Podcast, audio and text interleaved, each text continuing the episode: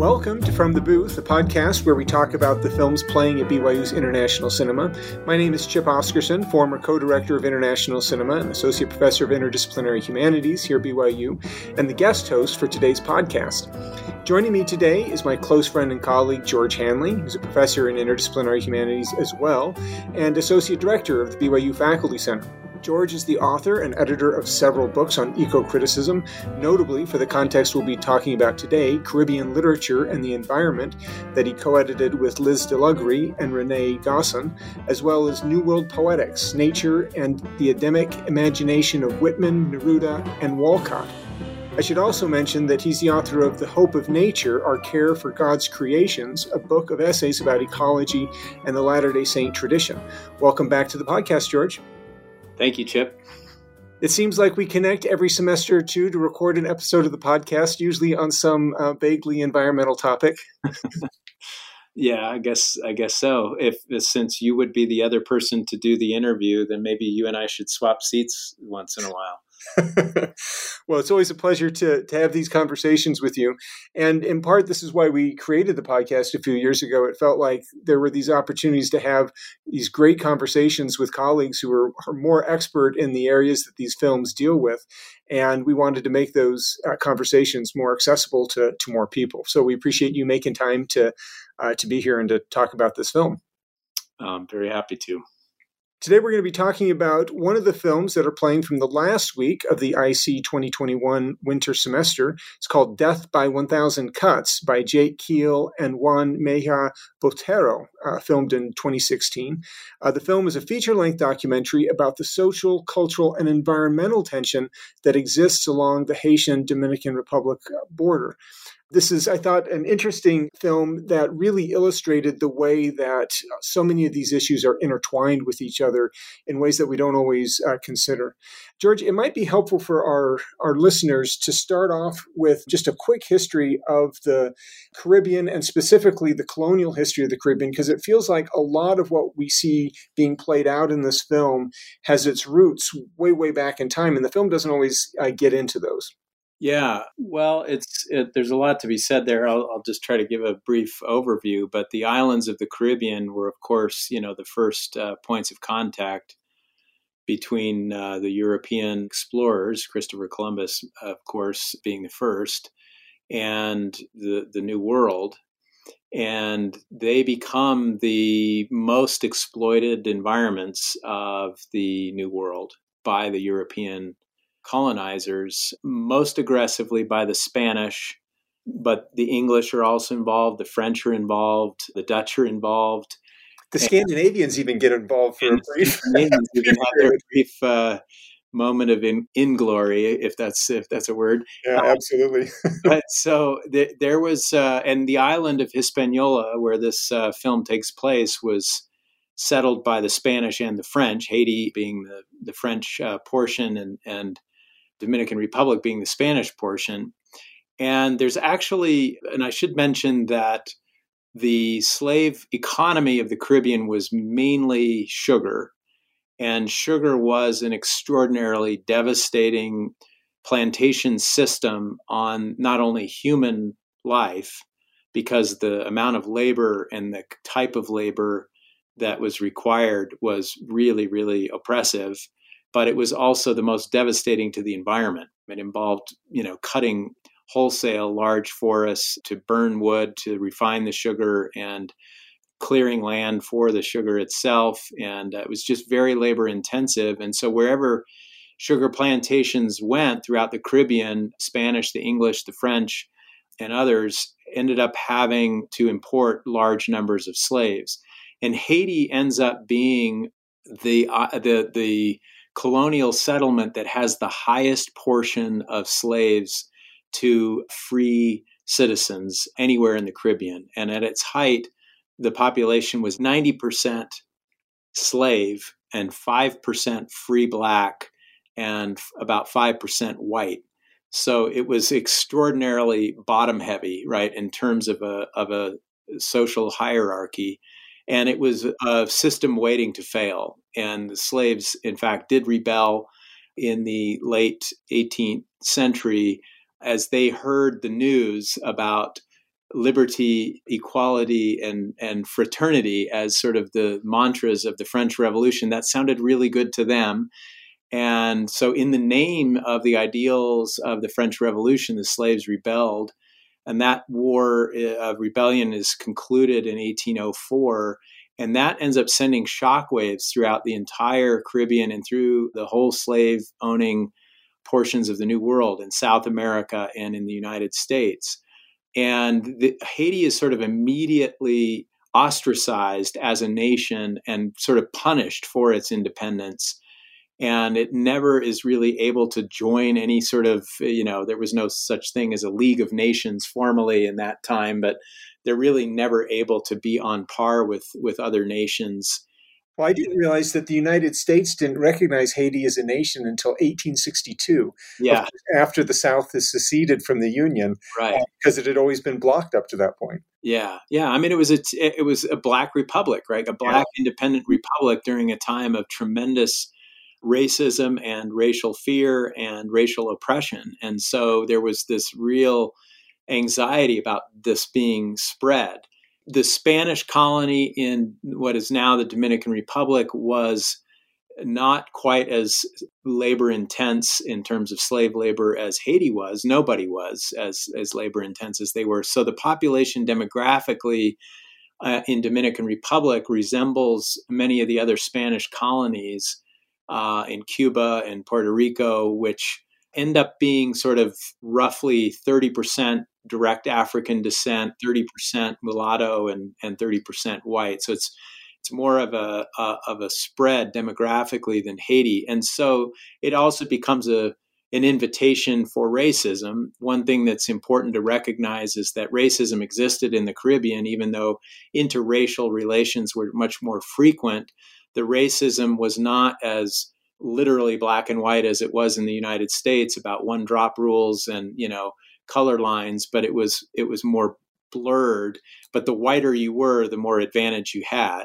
There was no question about that. And so the Dominican Republic ends up seeing itself as, you know, a preferred and superior kind of version of a post-slavery society by the time all of the um, Spanish settlements uh, move into independence much later.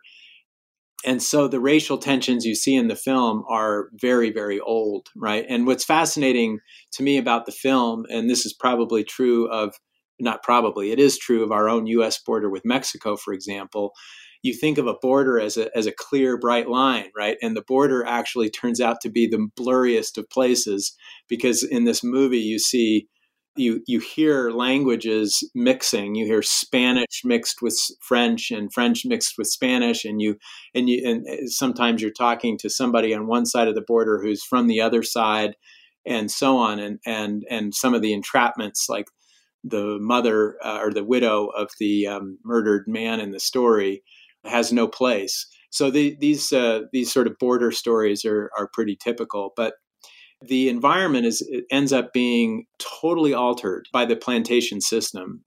So the descriptions you read in Columbus, for example, when he sees Hispaniola for the first time, he describes these hardwood forests of enormous trees and canopies of trees that go for miles and miles, and you can't see ground anywhere because it's so dense. You know, it's just absolutely heartbreaking when you read those accounts because we ironically think of the Caribbean as it's advertised in advertisements for the Caribbean cruises as a paradise. And it is a beautiful place, but virtually all of the plants that you see in Caribbean landscapes today are exotic species. There are very few native species left. So that's affected the native fauna as well as the native flora. And it's ironically parallel to a totally transplanted demographic as well. The, the islands of the Caribbean lost a great deal of indigenous people as a result of the spread of disease and the imposition of colonialism. And then you've got uprooted people from Africa, uprooted people from different European nations, and you end up with a transplanted human culture and a transplanted natural environment. And and there's you know maybe sort of the modern to bring it right up to the present is that the modern legacy of that is that when you have countries of, of extreme poverty, and, and Haiti is by far the most poor uh, certainly of the Caribbean and, and arguably in the Western Hemisphere. These are people who have had to destroy their own forests for their own survival, right? So it's not out of like environmental arrogance or hatred of nature or indifference to nature that this has happened. It's out of desperation. And the problem is the more degradation, the worse the problems. I mean, one one problem that Haiti has that isn't really fully addressed in the film is mudslides during major hurricanes or mudslides after earthquakes, both of which have happened in Haiti to devastating effect, are a direct result of deforestation. And when you have mudslides, you also have just natural erosion that happens much more rapidly. So the quality of the soil in, in a place like Haiti without the forest sort of holding that soil together is is also significantly damaged. You you have a real almost perfect storm of violent, aggressive colonialism and oppression, environmental degradation and transformation that ends up in a sort of self perpetuating cycle of increasing problems.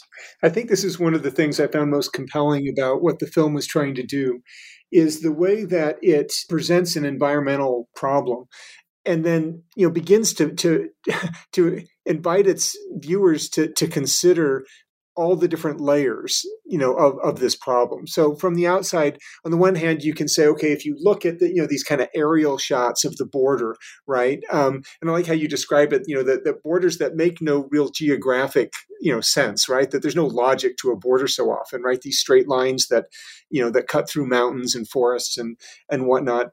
And and at times there are these really stunning shots of the Haitian side and the Dominican, you know, Republic side, and it's really easy kind of outside of the context to say, oh, you know, Haiti's got to get it together. You know that they they need to clean up their environmental, you know, kind of regulations. They need to enforce them. They need to protect the forest. You know, we all know it. And if one walks into the movie with that assumption, by the end, I, I think you you're you've had that assumption frustrated um, right. in realizing that it's not so easy, right? And that the reasons for it, and I think you've given us some, you know, some really good things to think about here. You know, go back to an era and a time, you know, long before the present. You know that it's kind of created a situation where you know this is about surviving, right? And that, that there aren't a lot of good options. It's not that they they can or even should let a you know a North American environmental organization come down and tell them what to do. that would be kind of a you know a new form of colonialism. Instead, that there needs to be a better understanding of the complex social and economic you know systems that are that are still in place there that like you said are creating this cycle of, of destruction that that gets worse you know and worse and worse yeah and what's really tragic of course is that you know haiti has the by virtue of that large percentage of the population being African slaves during the time of slavery, that is one of the reasons why Haiti has the highest retention of African culture anywhere in the New World. And African culture is polytheistic and animistic. It's very connected to nature, and nature is essential to the religious life of you know most any West African uh, citizen of of the last for three or four centuries. And so for these people to come to Haiti and be connected to that landscape, even if it's a transplanted place, even if it's uh, under the circumstances of slavery, the natural world was a place of solace. It was a place of medical resources. It was a place of worship and a connection to the gods. And so, what's tragic about all the environmental degradation is that it has actually also degraded and undermined the preservation of African or what's called neo-African culture in the New World because it, it's it's so hard to preserve that culture without its connection to the physical environment.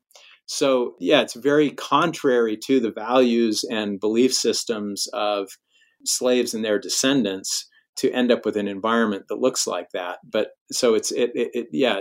I mean, to imagine like you know Dr. Seuss's Lorax showing up and saying, "I speak for the trees." That kind of paradigm of environmental care or preservation just is is almost nonsensical in this context because you can obviously you you obviously can't solve the environmental problem here until you solve the socioeconomic problems, right? Until you figure out how in the world are these people going to feed themselves, cook their food, and survive if they don't have an energy source other than charcoal, right? Yeah.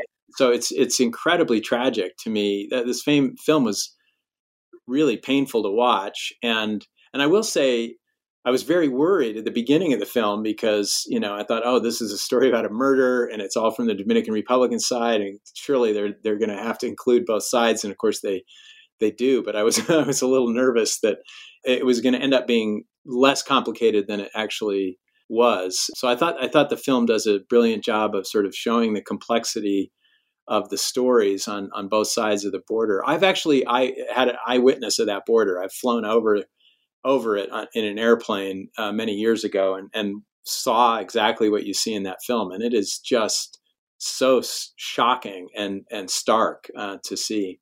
Yeah, you know we're especially lucky to have you uh, here talking about this. I think that that what this film is doing is enacting something that maybe wouldn't have been as easy to make a film about even you know 15 20 years ago right where environmental discourse seemed to be at odds in a lot of ways with post-colonial ideas uh, for, for the reasons that we've already intimated right? That it there was a this tension or, or presumption that perhaps environmentalism represented a kind of neo-colonialism right? Another way that the west could kind of come into developing parts of the world and kind of insist on a, on a certain you know kind of action or, or way of being and you and and, and Liz DeLoughrey and uh, Rob Nixon and and others, I think, really helped eco critics, you know, over the last couple decades to recognize the way that these issues intersect, right? That you really can't talk about them in separate lanes, but you've got to find a way to bring them together.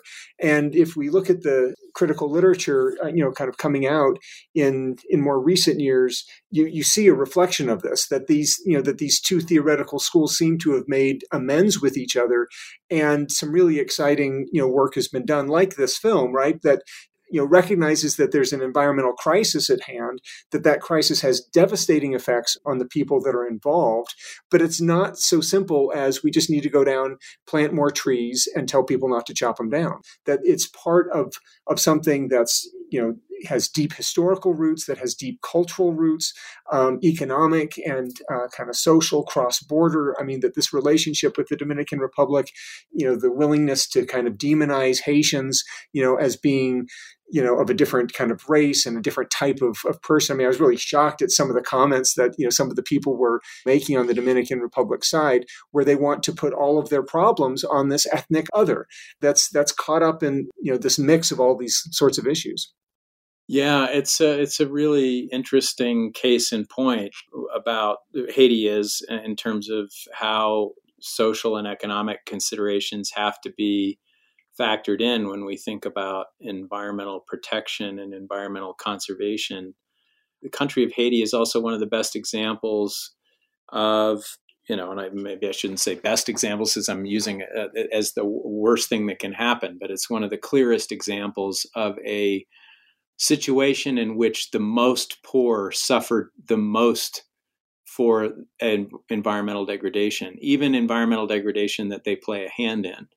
Right. I mean, I think the film is really helping us to understand, and maybe it maybe it could have done it even more in in a in a longer film version where it could go back into the history a little bit but you really have to understand that the environmental degradation that is uh, that is happening there it has its causes in forces that go beyond individual agency right it, yeah. the forces of history and and forces of oppression and racism that are centuries old and so the the environmental degradation that we're seeing is sort of at the hand of those forces, not just uh, uh, you know, I it's as if the the people who are actually doing the chopping down of the trees are just small agents in a much larger agency, as it were, right? A much larger set of legacies and circumstances that have gotten into motion and have led to that. And so it's it's interesting that even if it's the poor who are cutting down the trees out of desperation, it's also the poor who then end up suffering and often dying in mudslides because of an earthquake or because of, I mean Haiti suffered uh, has suffered a sequence of intense hurricanes and earthquakes.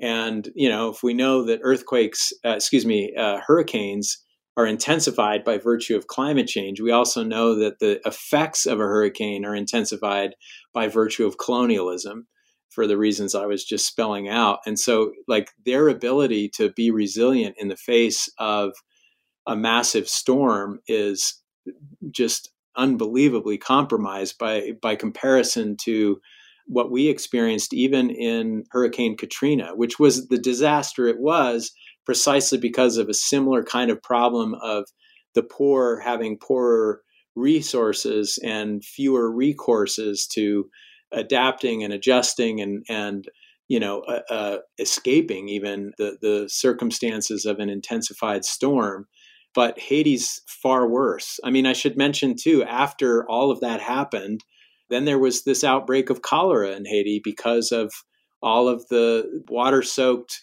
hillsides and mudslides uh, that that uh, were ended up being sort of perfect uh, petri dishes for the spread of cholera. So it's it's just a, an absolute tragedy how human hatreds and hierarchies, racism has led to and then been exacerbated by environmental degradation. Yeah, and, you know disparities in in wealth and in opportunity. I mean, this is one of the you know the, the points that's made at, uh, particularly at the end of the film, is one of the things that's driving this today and has and has created the situation historically. And given our, our context here at BYU, it, it maybe is appropriate to you know to think about this, and it certainly kind of led me back to this to bring together you know the two areas of your research here. That you know the, the Doctrine and Covenants in interesting ways links issues of, of stewardship of, of material things with you know with inequality, right? This idea that you know that we're to be wise stewards, and that part of what this means is that the poor to be exalted and the you know and the rich you know brought low. Did you have any thoughts about this idea of, of inequality and, and kind of in terms of our own spiritual obligations? Yeah, I mean, I think one of the most important reasons why we should care about environmental degradation actually is its human impact, right? I mean, I think it's one thing certainly, and uh, to say that nature is inherently valuable all on its own and deserves respect and honor and care. But it's also important to recognize that when we do harm to the natural world, we exacerbate the harms that we do to human beings. And that the, the reason we're doing harm to the environment is because we are doing harm to one another. I mean, I think the law of consecration makes it clear that, you know, we are dangerous to the environment to the degree that we're dangerous to one another. Or another way of putting it is if, if we can't treat each other equally, we're never going to be treating nature fairly, right? Yeah. Um, and and the law of consecration seems to imply, you know, certainly it clearly states in section 104 where the Lord says there is enough in despair, but then he has this very important qualification that it has to be done in his way and his way is what you just described right he says and as long as as long as there is inequality in the world and there are some who have more than others then the world lies in sin and we're all we're all in trouble you know? So there's a sort of collective sense of responsibility that ought to motivate us to care for environmental issues not because we care more about the about the spotted owl than we do about the logger so to speak but because we care about both. Yeah. We can't actually take care of people who are suffering and who are in poverty if we aren't willing to take care of the environment. That's a false dichotomy. I mean, obviously, there are ways to take care of the environment at the expense of the poor, and that's not what we would want. But it's important to recognize that, you know, when people say you've got to choose between one or the other, I think the law of consecration says, no, you can't. You know, I mean, you can if you want, but if you do, you'll harm both. Yeah. Yeah, no, that's. I think that's a really uh, great insight and a, and a, good place for us to uh, to leave this uh, discussion. Thanks, George, for being willing to to come on the podcast again and for these really great insights about this film. Sure, thanks, Chip. Thanks for bringing it to BYU. It's a great film. Well, thank you for joining us today on From the Booth. This is the last regular podcast for the winter 2021 season. Next week, uh, the directors of international cinema uh, will be back on the podcast for a semester in review episode. Our podcast is produced by the International Cinema Program at BYU and supported by the BYU College of Humanities. We're solely responsible for the opinions and ideas expressed here, as they don't necessarily represent any official position adopted by the university or its supporting institutions. We thank our producer, Dewey Walter, our sound engineer, Marina Hegstrom Pratt, Johnny Stallings and his band, who composed and performed our theme music. Thank you to uh, you, our listeners, and we hope, COVID willing, that we'll see you all live again in 250 the Kimball Tower next fall.